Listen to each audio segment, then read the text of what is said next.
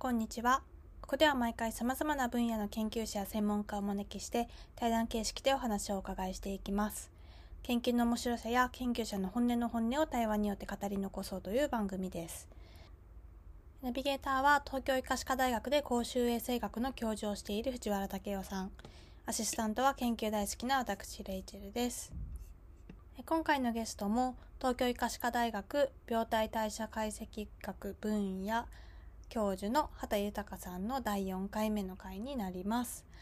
え今回は今気になっているえ研究であったりえ不平等についてえお話をしていただきました。どうぞお聞きください。えっと、じゃあちょっとさらに、あの、はい後半の後半として、先生がこう、今後、こういう研究を、いや、に期待するとか、に興味があるとかっていうあたりの話を伺いたいなと思うんですけども。まあ、まあ、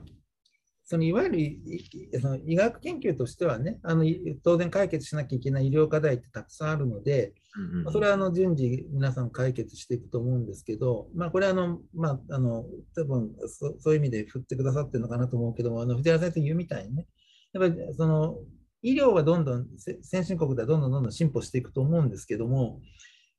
あのまあ、それは必ずしもその、まあ、一つの国の中でも均等に配分されてないと思うんだけども、まあ、それ以上にちょっと世界全体見回したときに、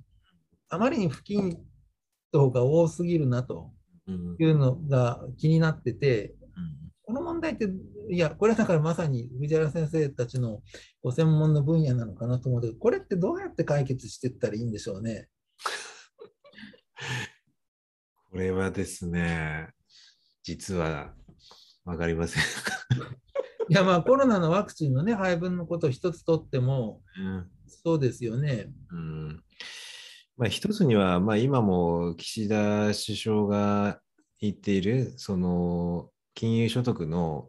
あの逆進性の課税の問題に象徴されるように、富が再分配されない、むしろ持てるものほどより富むようになってるんですよね。うんあのまあ、分かりやすく言うと、トランプは税金1円も払ってないわけですよ。ええそれは何でかって聞いたら自分は賢いからだって言ってて、そういうシステムを熟知してるし、もうもはやシステムを作る側になりましたからね。もうもう終わりましたけど。で、それってアメリカだけじゃなくて、実は日本もそうですしね。で、うん、やっぱりその、いや単純に全部を累進課税にしていけばいいっていうほど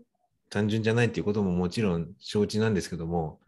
今のこの0.001%ですよ。99%ですら、1%ですらない。0.01%がもう巨万の富を持ってて、えそれが動かしてるわけですからね。そこはやっぱり何らかの手は入れないといけないなっていうのはあると思うんですよね。で、まあ、グローバルなその格差については、まあ、僕らが高校時代ってそれ南北問題っていうふうにして勉強してましたけども、えもう今はもうグローバルなその、まあ、格差でありで、それが気候変動とも相まって、結局もう 自分たちの身に降りかかってきてるので、止める側も実は回り回って自分たちの問題だっていうふうに気づき始めてきてるような気はなんとなくしてまして、なんつうか、もう自分たちの代で逃げ切るっていう感じじゃないぐらい、危機的な状況っていうのがすぐそこにあって、まあそういう意味では、あのーまあいわゆる今言ってるようなその経済のシステムだったりっていうような、まあ、ところの、まあ、あり方ですよね。是正について、特に気候変動が一つのキーワードになって大きく動いてくれるといいなっていうのはまあ期待してますけどね。まあ、例えば、まあ、あのそういったその制度、法律の問題もあるんだけど、まあ、ちょっとこもうちょっと草の根的なことで言うとね、あのまあ、例えば、まあ、あのそのお前言ってるばっかじゃないかって突っ込まれちゃうんだけど、で今、私たちってコロナワクチン、ただで受けさせてもらってますよね。うんなんかコロナワクチン、1回受けたら100円寄付すると。うん例えばまあその5000万人が受け100万円ずつ寄付したら50億ですよね。うんなんかそのお金はプールして、それでワクチン買って、あのどっかに配分してあげたらいいんじゃないかとも思うんですよね。うんうんで100円出すのってそんなに皆さん抵抗ないですよね。うんワクチンを1回受けたときにやうん100円ちょっとポンと寄付するのって、うんその1万円寄付しろって言われると多分皆さんちょちょっとね、うん方になると思うんだけど、100円って缶コーヒー1杯ですからね。うんそうですね。あの、だから、そうした形で、あの、草の根的にあの再分配していくっていうのも、あの、重要だと思うんですけどね。あの、まあ、ワクチンのそのグローバルに見てワクチンの話をすると、やっぱどこの国のワクチンがどれぐらいコストがかかって有効で、でそれをもう外交カードとして使ってるところがあるじゃないですか。うんっていう要素も考えないといけなくて、これ WHO の人から聞いたんですけど、中国のワクチンって有効率51%らしいんですよ。じゃないんですか？ほぼ生理食塩水だと。でも51%なんで有効じゃないとは言えないと。それを外交カードにして、インドネシアはもう中国のワクチン頼ってるんですけど、全然効かないんで、全然収束しないらしいですよ。えーキューバもワクチン作ってますよね。あ、そうですか。うん。